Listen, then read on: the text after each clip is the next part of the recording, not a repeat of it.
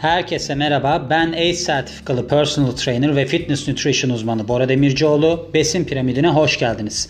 Bugünkü bölümümüzde aslında başlatacağım bir serinin ilk ayağından başlayacağız. Çok güzel bir cümle oldu bu arada. Şöyle ki biliyorsunuz pek çok diyet var. Yani aklıma gelenler işte Dukan diyeti var, New Atkins diyeti var, paleo diyeti var. Bir sürü diyetler var. Bunların hepsi de neyi vaat ediyorlar? Diyorlar ki biz size çok hızlı kilo verdiririz. Bunlar arasında benim geçmişteki yıllardan da hatırladığım bir diyet vardı ki açık ara öndeydi. Adı da lahana çorbası diyetiydi. Özellikle ülkemizde mesela ben Kenan Doğulu'nun bunu yaparak çok kilo verdiğini hatırlarım. Popüler figürler çok denemişti. Kenan Doğulu'nun fiziğinden hoşlanıyorsanız bu lahana çorbası diyetinde deneyin derim ben size. Şimdi biz genel olarak bakalım Programda yani bu diyet programında dikkat etmeniz gereken şey 7 gün sürmesi. 7 gün sürüyor ve diyelim ki siz bunu yaptıktan sonra bir daha yapmak istiyorsanız 2 hafta ara verdikten sonra devam ediyorsunuz. Bu diyet aslında 1980'lerde popülerdi. Yani 80'li yılların diyetini biz bu zamana gene taşıyoruz. Çünkü nedir? Tarih tekerrürden ibarettir.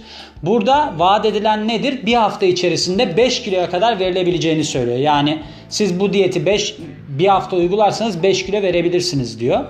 Ve tabii ki adından da anlaşılabileceği gibi diyetin bir numaralı besini lahana çorbası.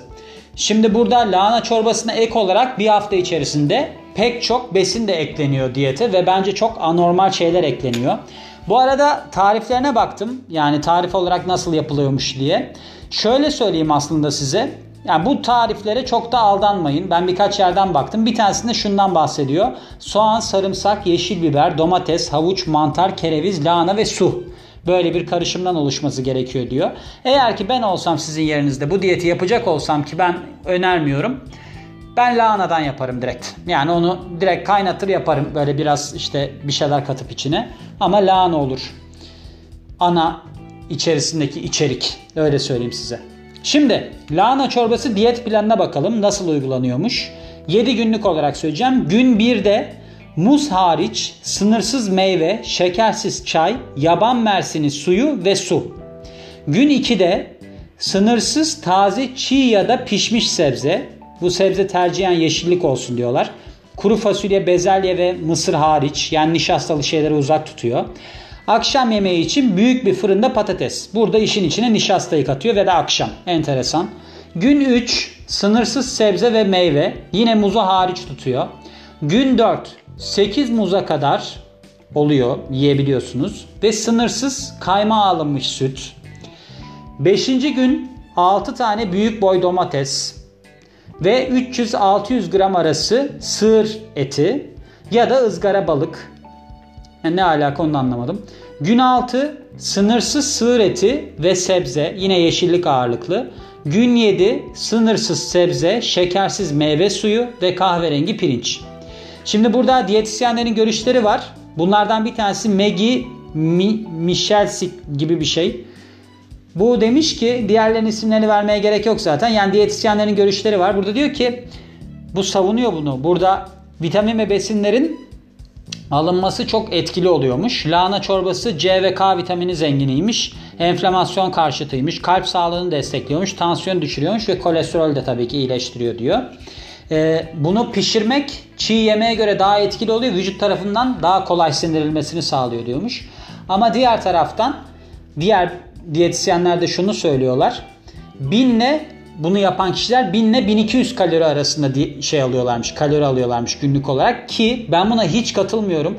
Yani günlük olarak siz burada kalkıp da derseniz ki bir kişiye 8 muza kadar ye, insanlar zaten strese girerler. 8 muz çok yüksek kalori. Yani sadece 8 muz 1200 kaloridir. Öyle söyleyeyim size. Bir de yanında diyor ki mesela sınırsız iç, şey için, süt için diyor. Yani mümkün değil. Saçma sapan bir diyet. Hiç tutmadım. Ama tabii ki şu olabilir. İnsanlar derler ki ya bir dakika 8 muza kadar demiş. Ben bir muz yiyeyim filan. Çünkü diyet yapan insanlarda böyle şeyler vardır. Mesela burada çok anormal şeyler anladığım kadarıyla hani bir şey yapabilirsin deyip kendini kısıtlaması üzerine gidiyor. Sınırsız sığır eti demiş 6. günde. 6. günde sınırsız sığır eti yani çılgınlar gibi yiyeceğini hiç kimsenin zannetmiyorum diyet yapıyorum derken. Mesela gün 7'de ne demiştik? Sınırsız sebze, şekersiz meyve suyu ve kahverengi pirinç. O da tokluk versin diye. Kahverengi pirincin ucu açık. Yine oradan bence de küçük bir porsiyon yer insanlar. Yani kendilerini bastırdıkları için 1000-1200 kaloride kalabilirler.